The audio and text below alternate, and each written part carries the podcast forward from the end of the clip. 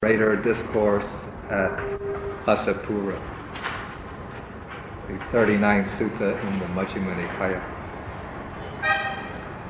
And now we were discussing the section on the abandoning of the five hindrances.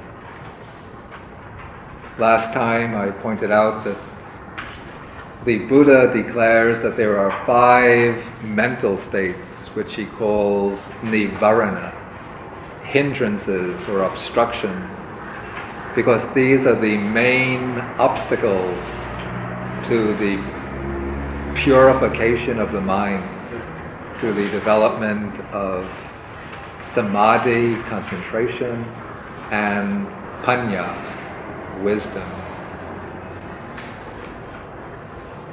And the Buddha is like the great physician who prescribes different medicines for different illnesses. And so is the, I mentioned the first hindrance is sensual desire or general covetousness or craving for the things of the world. And the remedy against that, specifically for the form of sensual desire, is the Asubha meditation, the meditation on the parts of the body. And also, we could include in that the contemplation of the corpse in different stages of decay. This is mentioned in the Satipatthana Sutta and elsewhere. And then, as a kind of general remedy for desire an all-purpose medicine, one could say. There is the contemplation of death, reflection on the inevitability of death. Then the second hindrance is ill will, anger, or resentment and hatred. And the medicine against this specific medicine is metta bhavana, maitri, the meditation on loving kindness. And those are the two, say, the two big hindrances, or the two fundamental hindrances. Then there are three other hindrances which are, you know, not as powerful emotion, emotionally as desire and ill will, but they're, we can say that they're persistent disturbances of the mind.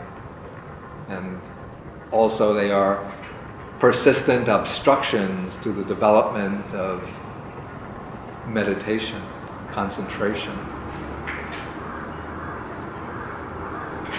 The third is a compound of two hindrances usually translated sloth and torpor. In Pali, Thina.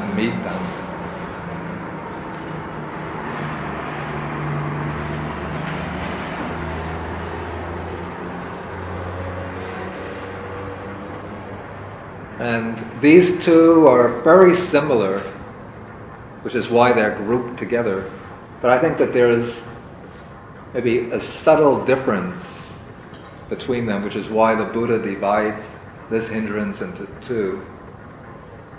Even I think the English word sloth and torpor may be not so adequate. But I, the Pali word thina, actually I prefer the rendering dullness and drowsiness. So thina, the first, sloth, is actually dullness of the mind.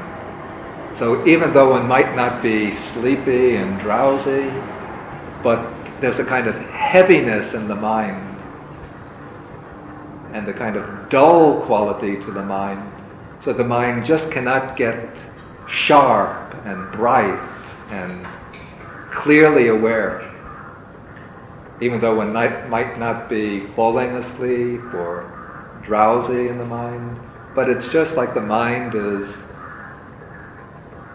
well, we're having this weather these days where you just go outside and there's this dull gray sky, and it's not pouring rain, and it's not heavy black rain clouds, but there's just no sunlight, and the sky is just like steel gray.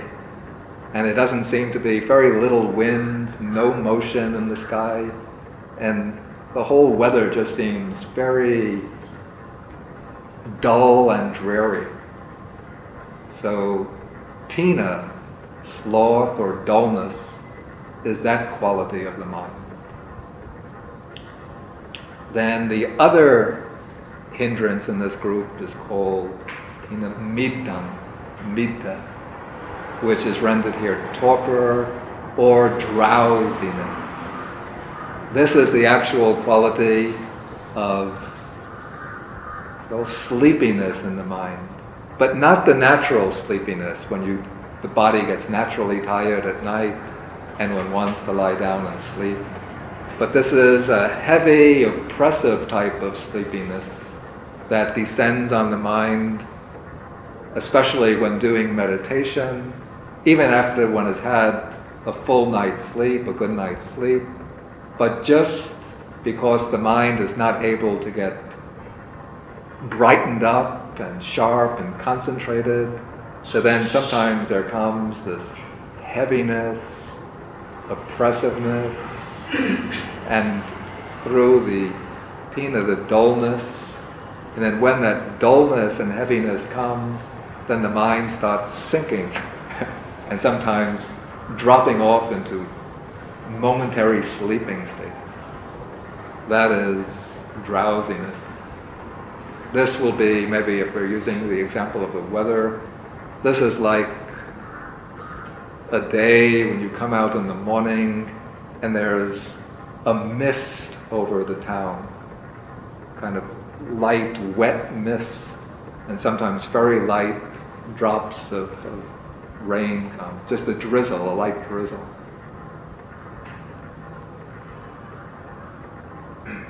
And so these two qualities, thina and middha, dullness and drowsiness, there's subtle difference between them, but they both have the same quality, or the uniting quality of being heavy states of mind, heavy, debilitating states states which press the mind down.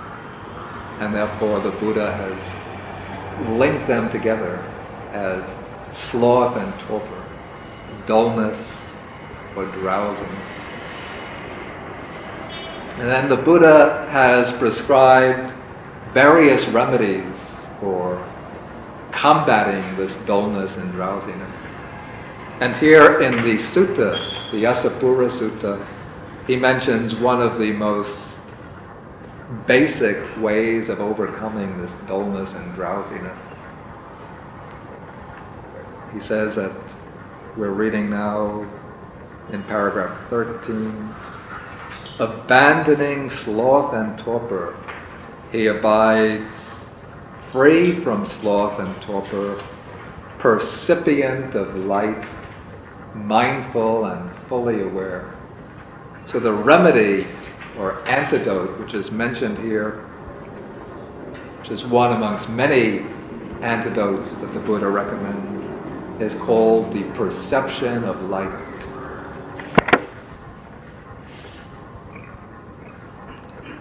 In Pali, it's called aloka sanya, which means perception of light. And this involves developing an internal, a mental perception of a ball of light. One can begin if the mind is getting dull, drowsy, dark.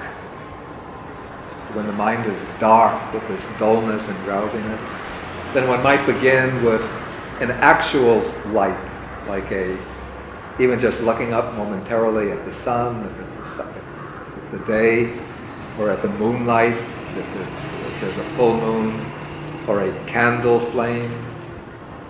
Just to get a mental image of light and then developing within the mind an awareness of light, imagining a bright light and imagining that light flooding into the mind and making the mind very clear and luminous.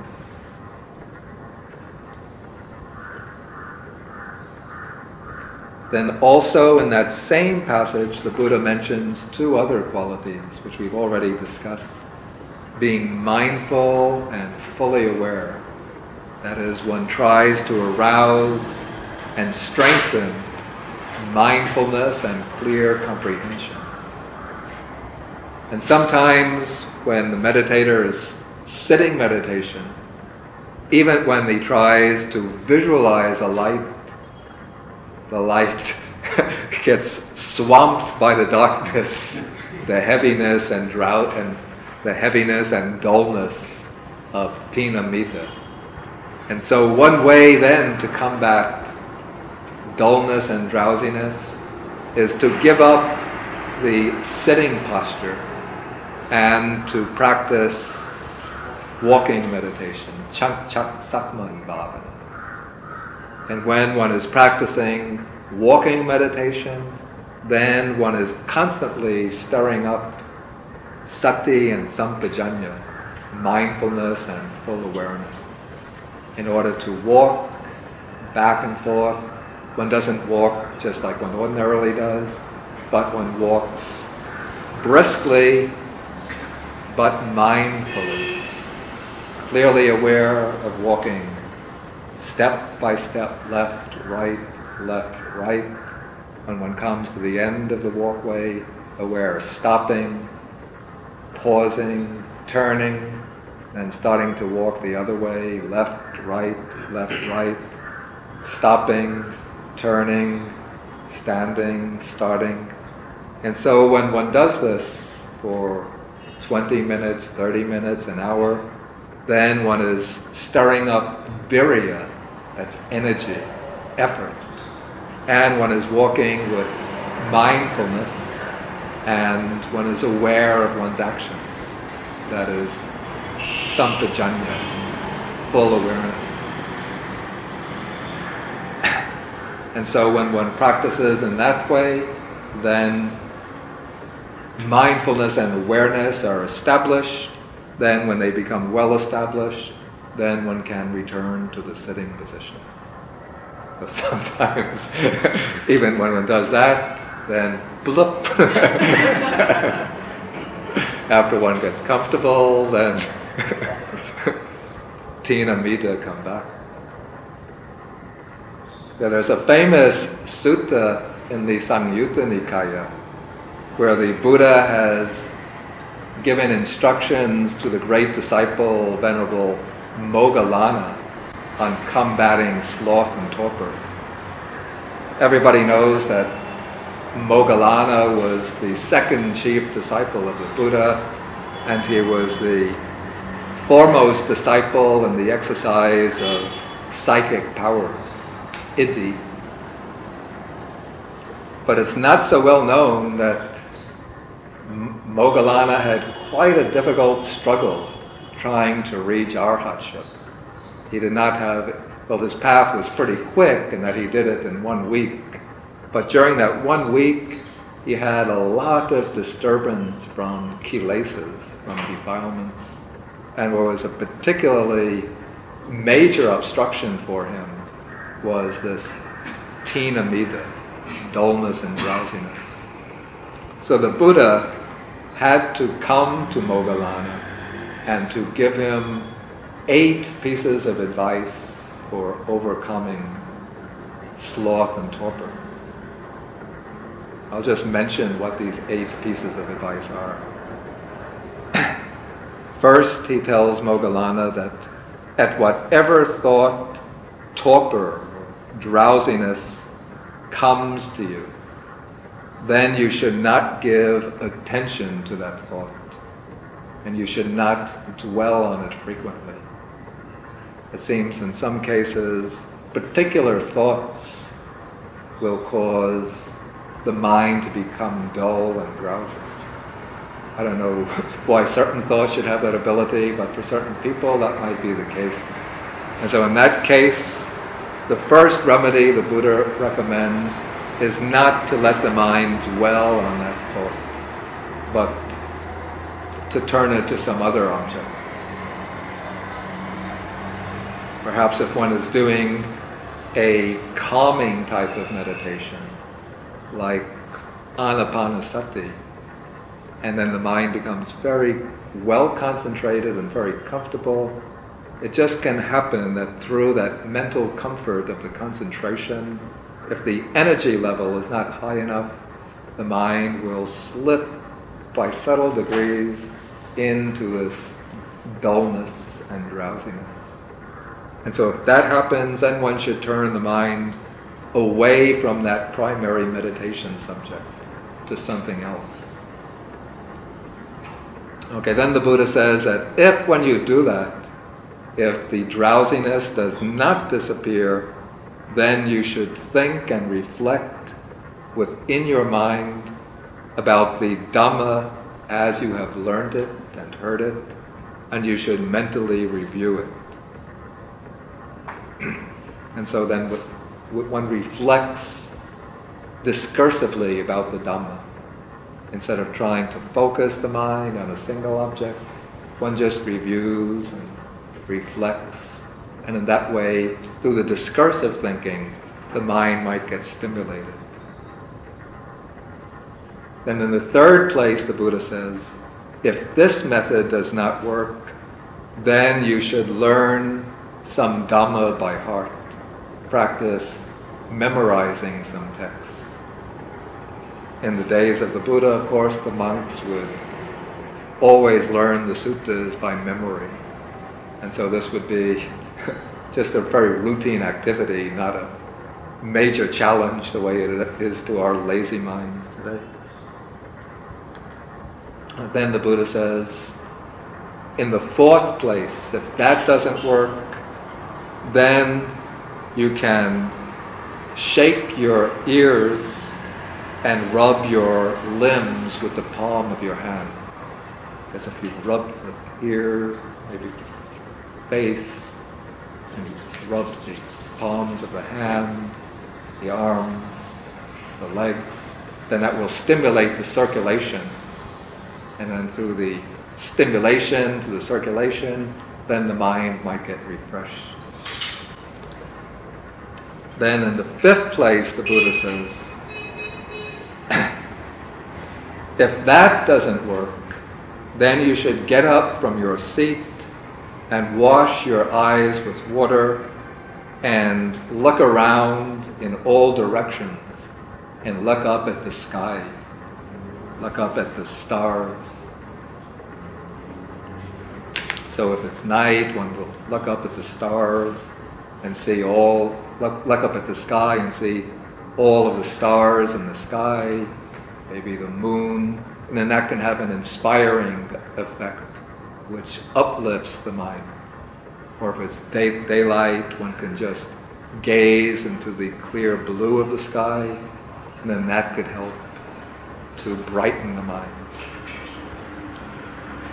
Okay, then sixth, the Buddha says, if by doing this, the drowsiness is still not dispelled, then you should establish this aloka sanya, the inner perception of light.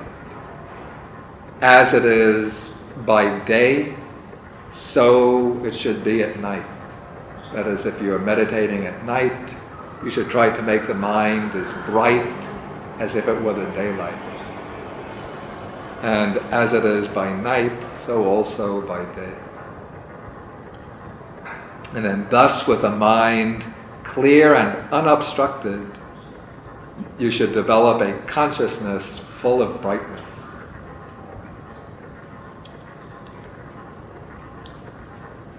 Then the Buddha says in the seventh place, if this method does not disappear, then you should walk up and down through the Sakkhammana Bhavana with your senses turned inwards and not letting the mind get distracted outwardly.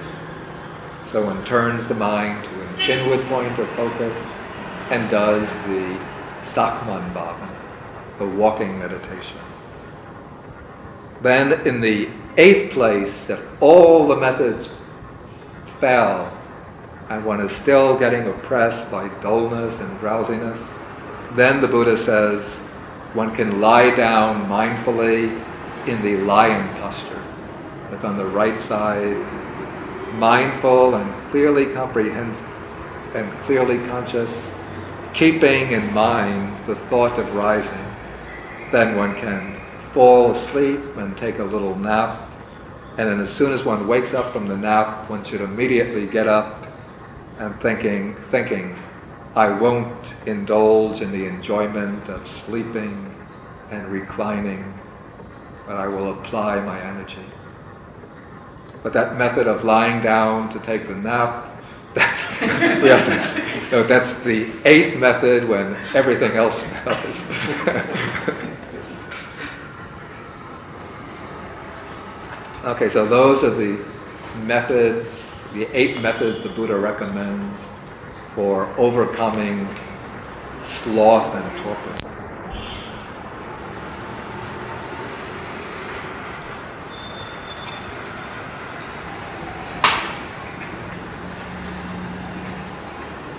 So another method which is recommended in the commentaries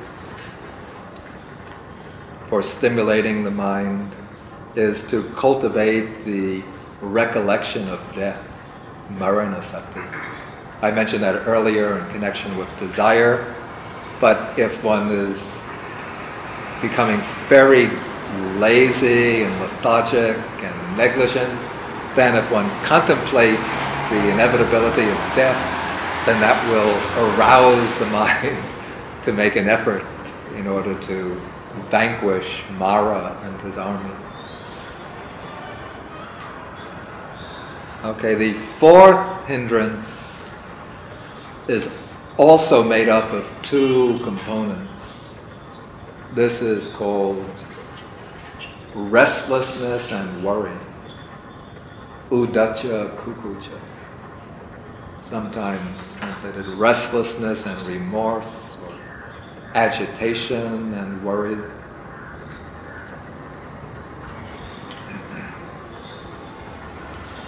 And this is a double hindrance made up of two components which are, again, a little different from each other but similar in that they have very closely resembling effects upon the mind. Both of them are united in causing agitation of the mind, disturbance of the mind, in stirring up the mind. The first uddhacca is just like anxious, restlessness, distractedness, where the mind just wanders purposelessly, meaninglessly from one thought to another. It becomes excited by this, agitated by that, planning what is going to happen tomorrow, next week, next month. Then it might return to memories about the past, puzzlement about what's going on outside, just all sorts of fragments of thought just arise one after another without any seeming meaningful connection between them. That is uddhacca. The other quality, uddhacca, is called kukucca which is sometimes translated worry, but it has the specific meaning not of worry about the future, but worry about what one has done in the past. That is, it's the quality of remorse or regret. That is, if one has done something wrong in the past or neglected to fulfill some duty that one should have done, then one starts feeling guilty about one's omission and commission, and starts worrying what is the consequence of my negligence. One feels oppressed by remorse and regret. And so also this has a very disturbing, disturbing and agitating effect on the mind. And so we have these two states, restlessness and worry. And because they are similar in their effect upon the mind, then the remedies for them are the same, pretty much the same. And here the Buddha just speaks in a very general way. He says he abides with the mind inwardly peaceful. He purifies his mind from restlessness and remorse. And he doesn't specify any specific meditation subject here. But we have to consider to overcome restlessness and remorse, what is a meditation subject that will be helpful. And so teachers often recommend something which can calm and still the agitated mind. So they often recommend anapanasati, mindfulness of breathing. Because here the mind is a very simple meditation subject. The task is just to focus upon it. One doesn't have to reflect and think but just keep the mind focused on the breath, then the mind will gradually settle down and become still.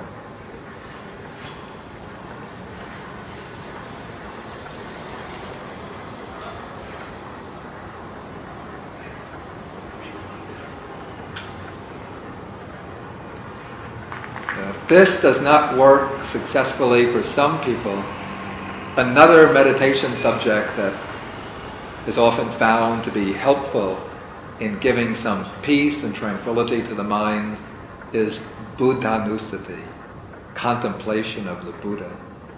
If the mind is very distressed by these thoughts of worry and excitement and restlessness, then one can take the statue or a picture of the Buddha and just focus upon this very peaceful, inspiring confidence building image of the all enlightened one.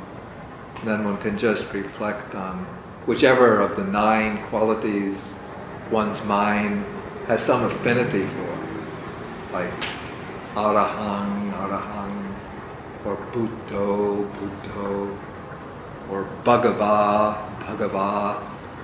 One just takes one of these qualities, sometimes maybe even one could take three, like Bhagava, Arahang, Samma, Sambuddho, and just focuses again and again on those qualities until the mind settles down and becomes calm and concentrated. So we can say that this is a medicine or remedy for restlessness and worry. Okay, the fifth of the five hindrances is doubt, vicikiccha.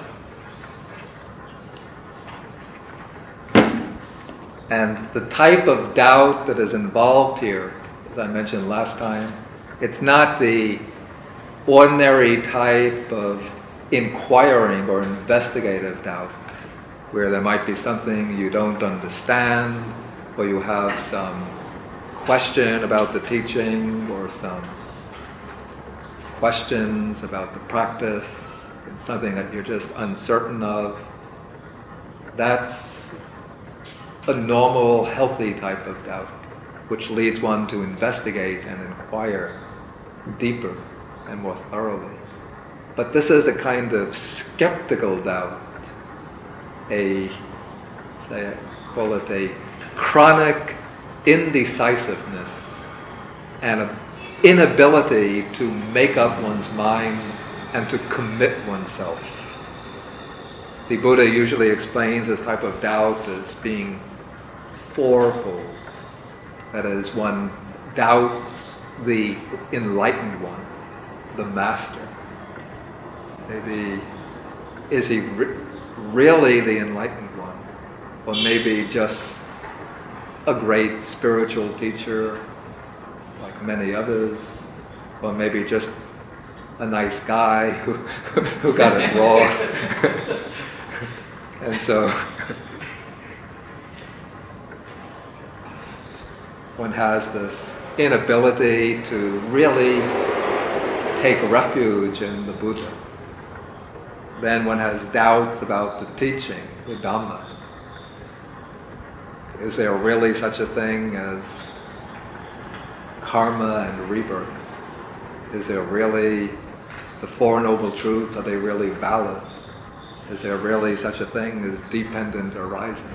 Achieve stages of enlightenment Maybe they're just become deluded through some special psychological experience and they think I've achieved this, I've achieved that. But one doubts whether it's really possible to attain, for anybody to attain anything. And then the fourth basis of doubt is doubt about the training, about the practice will this practice really lead to enlightenment? Will it really lead to liberation? And so when states of doubt arise, when they have a justifiable basis, then the Buddha says, when you have doubt, investigate and inquire. He doesn't say suppress doubt, just believe and accept on trust. But if there is genuine investigative doubt, then the Buddha says, come and ask, come and investigate. Then when you investigate, you study the teaching, you come to a teacher and ask questions, then the doubts will get cleared up. But then when this chronic indecisiveness or this skeptical doubt comes up, then what is to be done about it? Because until one reaches the stage of stream entry, then one doesn't get rid of the tendency to doubt. It's only the Sotapanna who has seen the truth of the Dhamma for himself who can utterly eradicate doubt so that can no longer arise. But for ordinary people below that level, states of doubt, perplexity can arise. And so when states of doubt arise, one has to recognize that one cannot achieve absolute certainty about the teachings just by intellectual inquiry or even by one's limited practice. But what has to be done is to take those aspects of the teaching that one can see for oneself. For example, the Buddha gives some useful advice to the Kalamas in the Kalama Sutta you can see for yourself when greed, anger, and delusion arise in the mind, do they lead to your own welfare or to your harm? And they say, to our own harm. Do they lead to the welfare of others or to the harm of others? The harm of others. Okay, when they're opposites, when generosity, loving kindness, and wisdom arise in the mind, do they lead to one's harm or to one's benefit? To one's suffering or to one's happiness? One can see that they lead to one's happiness. And when they arise in the mind, do they lead to the harm of others or to the welfare and happiness of others.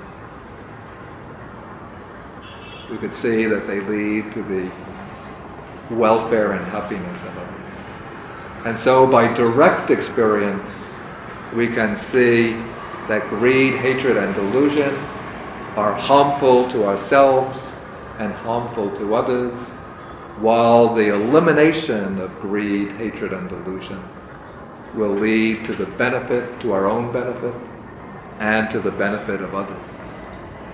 And so, from this, we can understand that a teaching which will lead to the elimination and finally to the eradication of greed, hatred, and delusion must be a teaching which will be beneficial to us. And a teaching which promotes the development of generosity, loving kindness, and wisdom, this will be a teaching that will be of benefit to ourselves and others. And so on that basis, we can place a certain degree of trust and confidence in the Buddha, in his teaching, and in those who represent the teaching, the Aryan Sangha. And we can realize that the path of practice, the training, is a beneficial path. And on that basis, we then apply ourselves to the practice until through the practice we see that it brings increasing happiness in our life. It leads to the purification of the mind, the development of wholesome qualities, and this will give us the trust to continue further until we reach that point where all vicikiccha, doubt, is eradicated.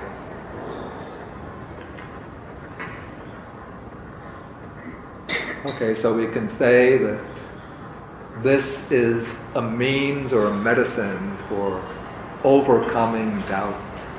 We can say investigation, study, investigation, inquiry, and maybe we call this provisional practice, where we don't throw ourselves fully into the practice, but we try a little bit until we can get good results.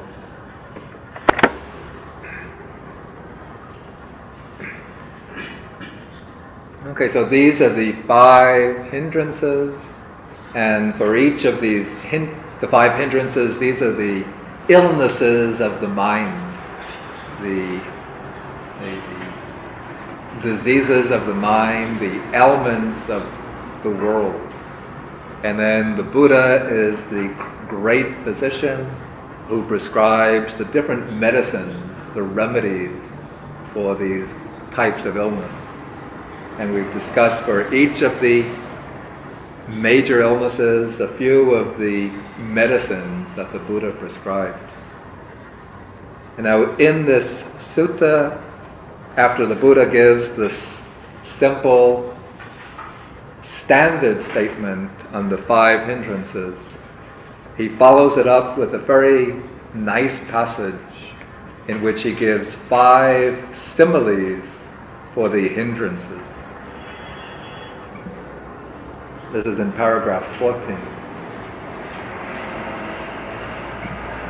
And since he gives five hindrances, the commentary explains that each of these similes represents a particular hindrance. So we begin with a man who takes a loan in order to start a business. Then his business succeeds so that he can repay the old loan and he has enough income so that he can take a wife, marry and take a wife and support a wife and children. Then when he considers this, then he becomes glad and full of joy. According to the commentary, this is like the mind which has been released from kama chanda, from sensual desire or craving for the things of the world. When the mind is oppressed by desire, that's like being in a state of debt. Always under obligation to the creditor. The creditor comes and says, when are you going to pay back? And you have to say, soon, sir, soon, sir. Please let me, let me extend the loan a few more weeks. And he says, you better pay back on that date. yes, sir, yes, sir. So then you're always living in fear and worry. But then when you're free, pay back for that, then you're like your own master under obligation to no one. So that's like the mind free from sense desire. Then the second hindrance, ill will. This is like a man who is afflicted, suffering, and gravely ill, so that his food doesn't agree with him. He can't enjoy his food. One gives him delicious food, but whatever he eats, it's distasteful. And his body has no strength, very weak. But then later, when he regains his health and recovers from his affliction, then he becomes strong again and his food is agreeable to him. He can enjoy his meal. So ill will and anger, that's like an illness of the mind, which takes away all one's strength and makes everything disagreeable. When the mind has anger and ill will, people do things that are helpful to you. They try to cheer you up. But if the mind is in a bad mood, then everything they do is just disagreeable. And so one doesn't like this, doesn't like that. They prepare your favorite food, and no, you don't want to eat, you're not hungry.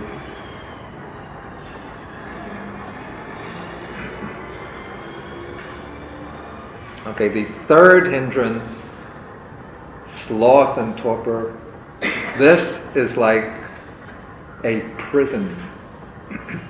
It's like a man who is locked up, locked up in a prison. He's put into this little room with three walls and a prison cage, and he looks around. All he can see are the walls.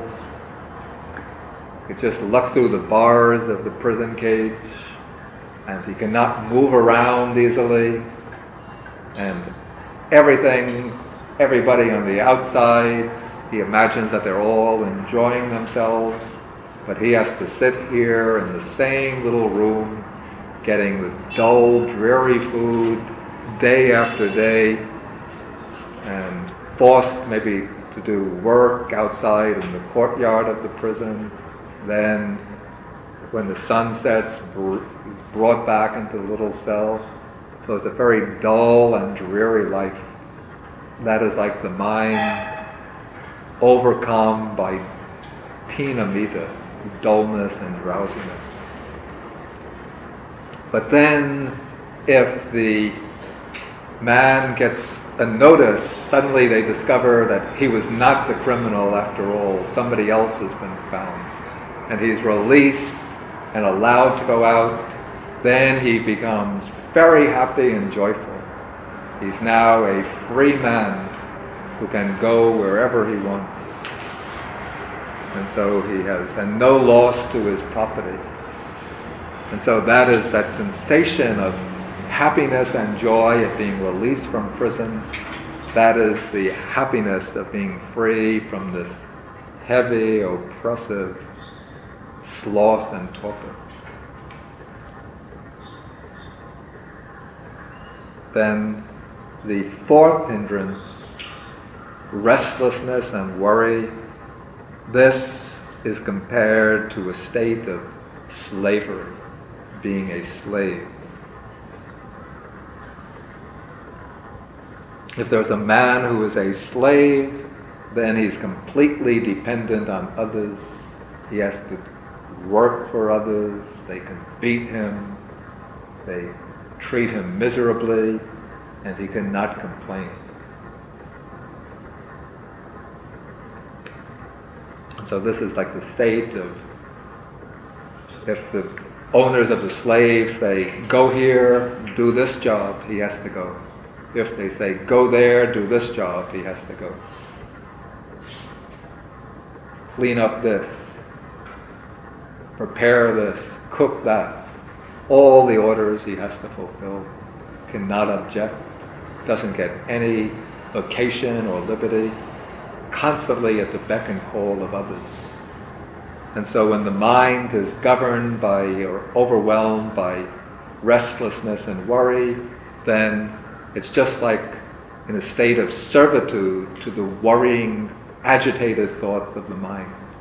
One thought of agitation comes up, and the mind is driven in this direction. But another thought comes up, and the mind has to run in the other direction. And so the mind just becomes a slave pushed here and there by one thought after another. But if the slave is given his freedom, then he becomes happy and full of joy.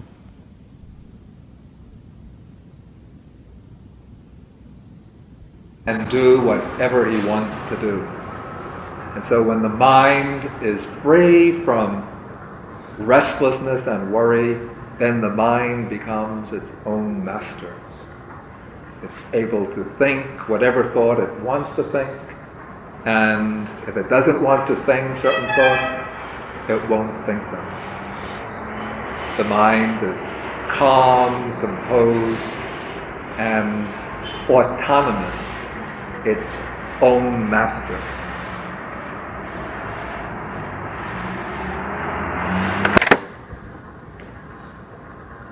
Then the fifth hindrance doubt is compared to a traveler traveling across a desert,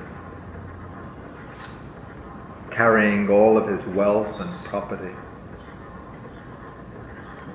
When the mind is afflicted by doubt, then one is traveling across a spiritual desert.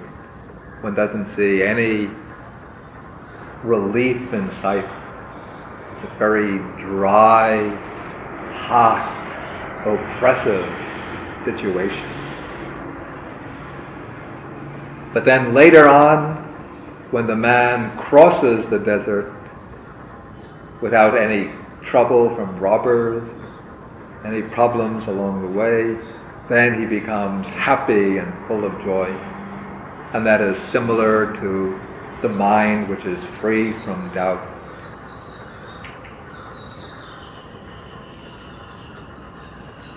And so the Buddha says, now we're at the end of paragraph 14. So too, bhikkhus, when these five hindrances are unabandoned and unabandoned in himself, then a bhikkhu sees himself respectively, oh, see, the, the bhikkhu sees them respectively as a debt a disease, a prison house, as slavery, and as a road across a desert. But when these five hindrances have been abandoned in himself, he sees this as freedom from debt, as healthiness, as release from prison, as freedom from slavery, and as a land of safety, a place of security.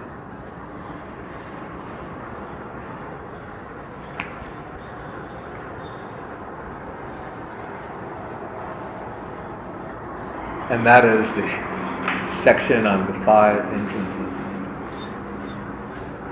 Okay, then we will stop the discourse here.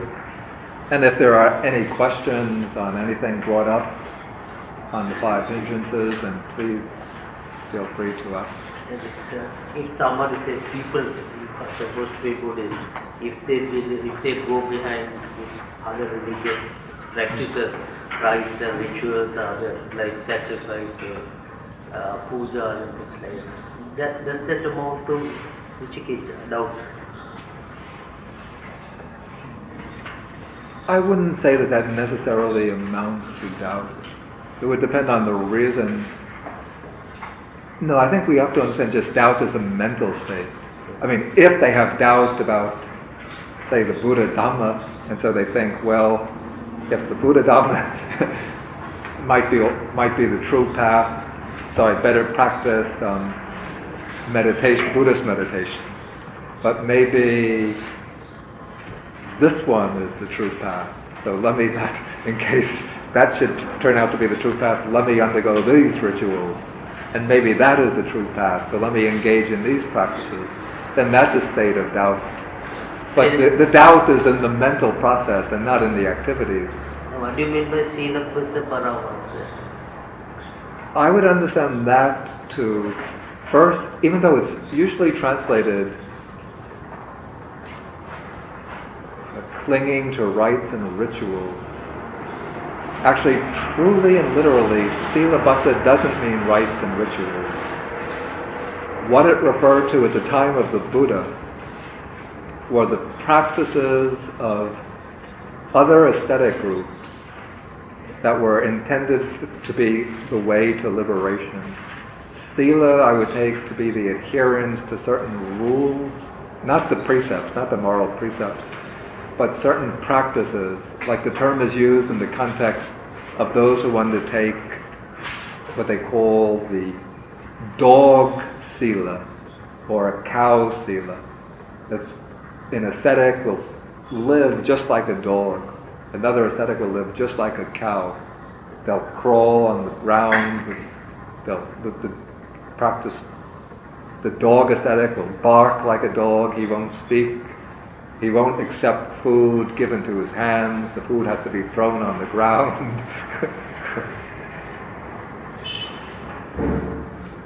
and, well, that's one extreme example, but then there were beliefs that all sorts of different ascetic practices were the way to liberation.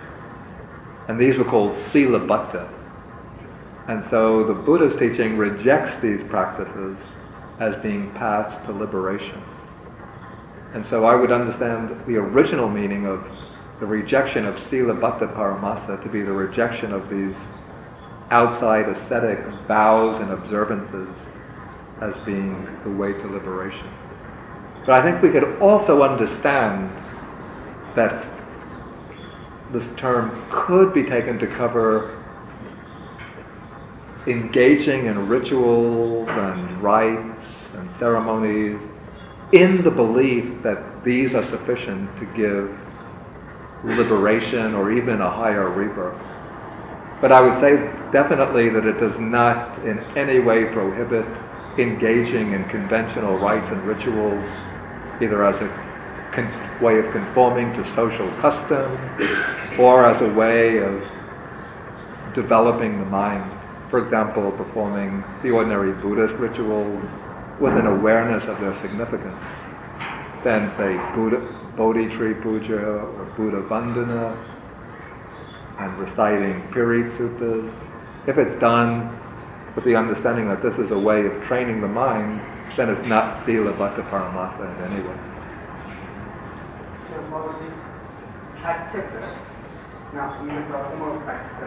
Yeah. Can we uh, that Saccaka was under this uh, spell of uh, finger, doubt. Because he was having doubt. Even after Buddha explained uh, all these matters, Yeah. he still had doubt. Well, I, I would understand that doubt in the context of the five hindrances is a mental state that arises in a Buddhist practitioner who is still not yet able to make a complete commitment to the triple gem, to the practice. In the case of Saccaka, he never became a follower of the Buddha. I mean, so he would have Vichikita, Vicikiccha so strong that he never got gained saddha and never went for refuge. So he had doubt, all right, Vicikiccha, but in his case, doubt wasn't one of the five hindrances, but it was just, it was even stronger than the five hindrances. It was just an obstruction even to undertaking, even an obstruction even to going for refuge and for taking up the practice of the Dhamma.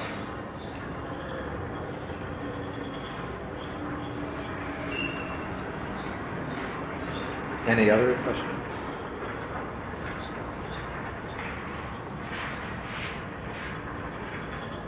Okay, then we will continue next week. I want to mention that we have, there's a book from Thailand that came for free distribution. So anybody who would like a copy, it's a biography, autobiography of one of the great living meditation masters of Thailand. I think he's now 97 years old. Achan Pate. So anybody who would like a copy can take one. But if there are husband and wives here, please one copy per couple so that they can go go around. Mr. Ratnayaka?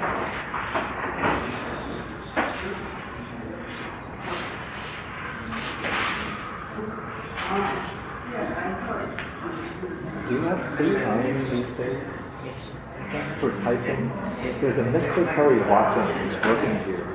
He, he works up here right at that desk. You know him? He's my the assistant editor. He has a paper that has to be typed, and Miss Alakun, the regular typist, she always has the office work. Right. If you have any time, even if you come in the, either the morning, the afternoon, tomorrow? anytime you can come. Just you come up.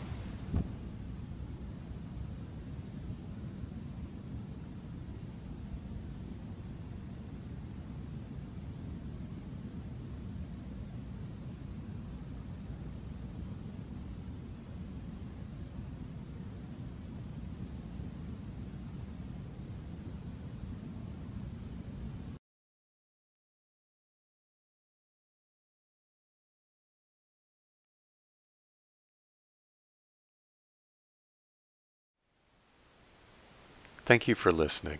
To learn how you can support the teachers and Dharma Seed, please visit dharmaseed.org slash donate.